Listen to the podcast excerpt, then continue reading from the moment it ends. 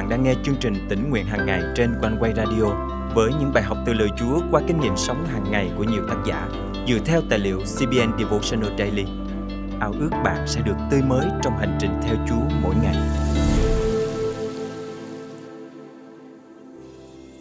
Xã hội ngày nay liên tục tạo ra những xu hướng và khiến con người chạy theo.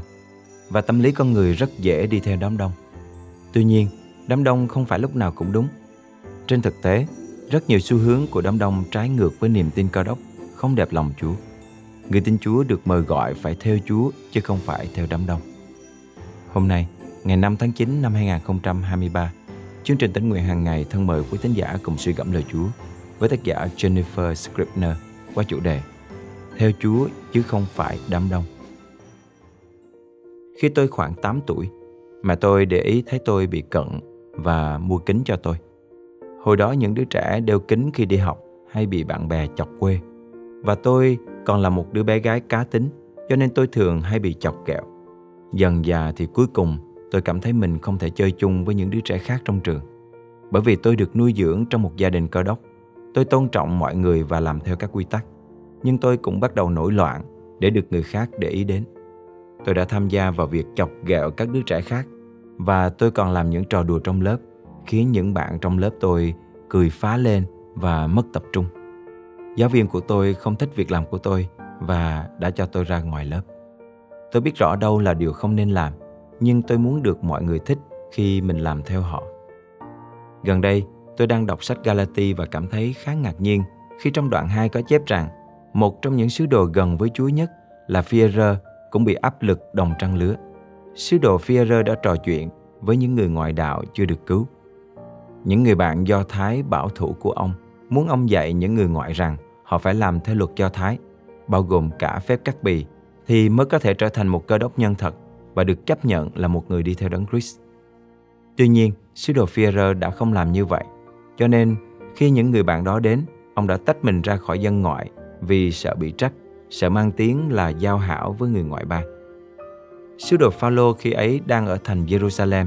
Ông biết rõ điều Führer đang làm và ông đã nhanh chóng quở trách Führer trước mặt mọi người.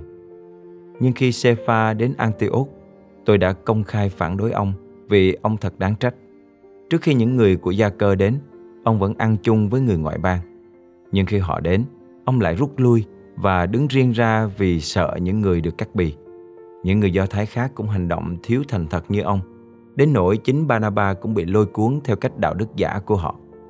Khi thấy họ không đi ngay thẳng theo chân lý của tin lành, Tôi nói với Sepha trước mặt mọi người rằng nếu anh là người Do Thái mà sống theo cách dân ngoại, không theo cách người Do Thái, thì làm sao anh ép dân ngoại sống theo cách người Do Thái?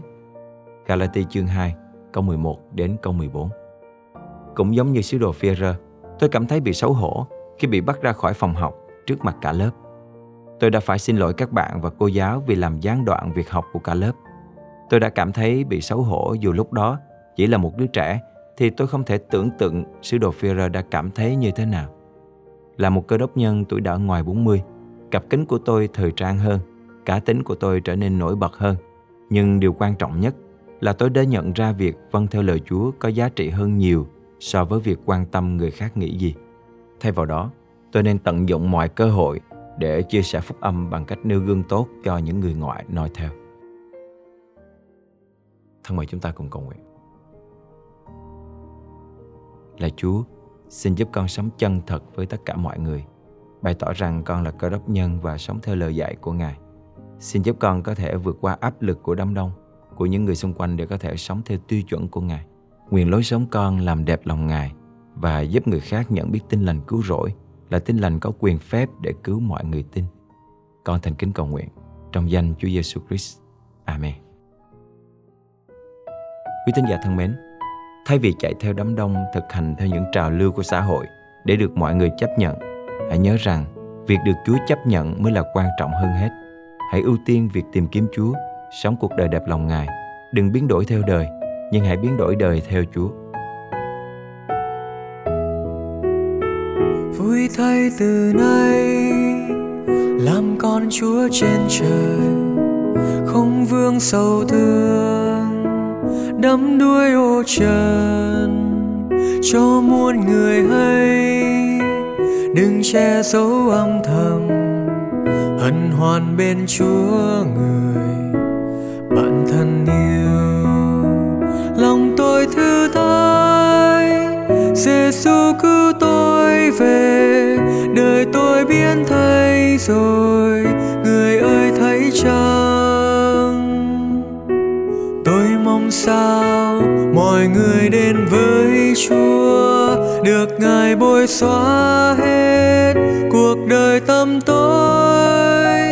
tôi vui mừng thấy được loan báo cho người Giêsu là vua, Chúa thánh trên trời. Tôi đây là con là con thánh vua trời tôi đi theo Chúa tràn đầy vinh quang.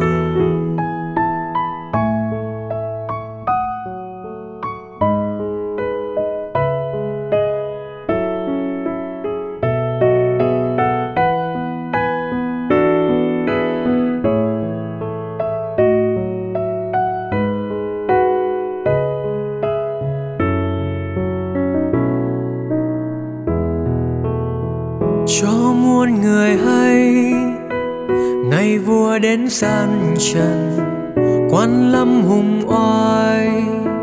Tiếng hát vang trời, nhưng ta đừng quên. Ngày vua đến không ngờ, không nên vương vấn đường.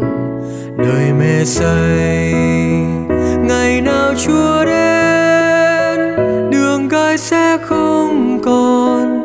Và nước mắt âm thầm sầu thương đắng cay. Vui lên đi, trần gian sẽ chấm dứt cuộc đời ngập ánh sáng, mọi người theo chúa.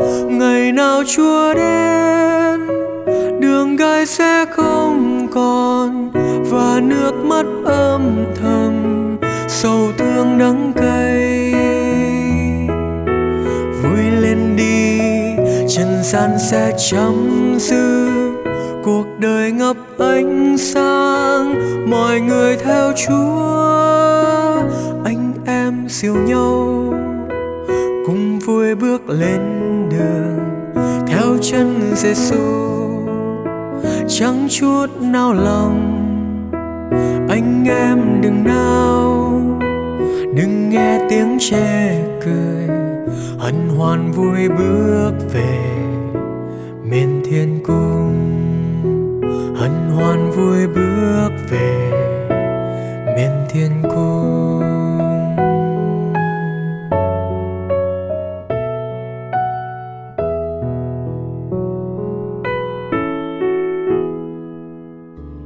Quý thính giả thân mến, chương trình tỉnh nguyện hàng ngày thật vui được đồng hành cùng quý thính giả khắp nơi trong hành trình theo Chúa mỗi ngày. Xin chào các anh chị em đang nghe chương trình. Tôi nghe chương trình tình nguyện hàng ngày khi đang lái xe tới công sở. Là một con dân Chúa, trong cuộc sống có quá nhiều nỗi lo và sự cám dỗ. Lời Chúa từ chương trình mỗi ngày đều tươi mới luôn và khích lệ tôi nhiều khía cạnh trong hành trình theo Chúa. Và cảm ơn Chúa là nhiều người trong hội thánh tôi cũng nhờ chương trình mà cũng được Chúa khích lệ. Nguyện xin Chúa có thể ban phước cho anh chị em trong thời giờ riêng tư với Chúa thông qua chương trình tỉnh nguyện One Way Radio. Cảm ơn Chúa vì Ngài đã dùng chương trình tỉnh nguyện hàng ngày để trở nên bữa ăn sáng thuộc linh, chất lượng cho nhiều khán thính giả gần xa. Lời Chúa trong chương trình hôm nay cảm động quý thính giả điều gì không? Hãy cậy ơn Chúa và bước đi trong năng quyền của Ngài để thực hành điều Chúa nhắc nhở nhé. Và hãy chia sẻ cùng chương trình những kinh nghiệm tươi mới của quý vị. Thân chào và hẹn gặp lại.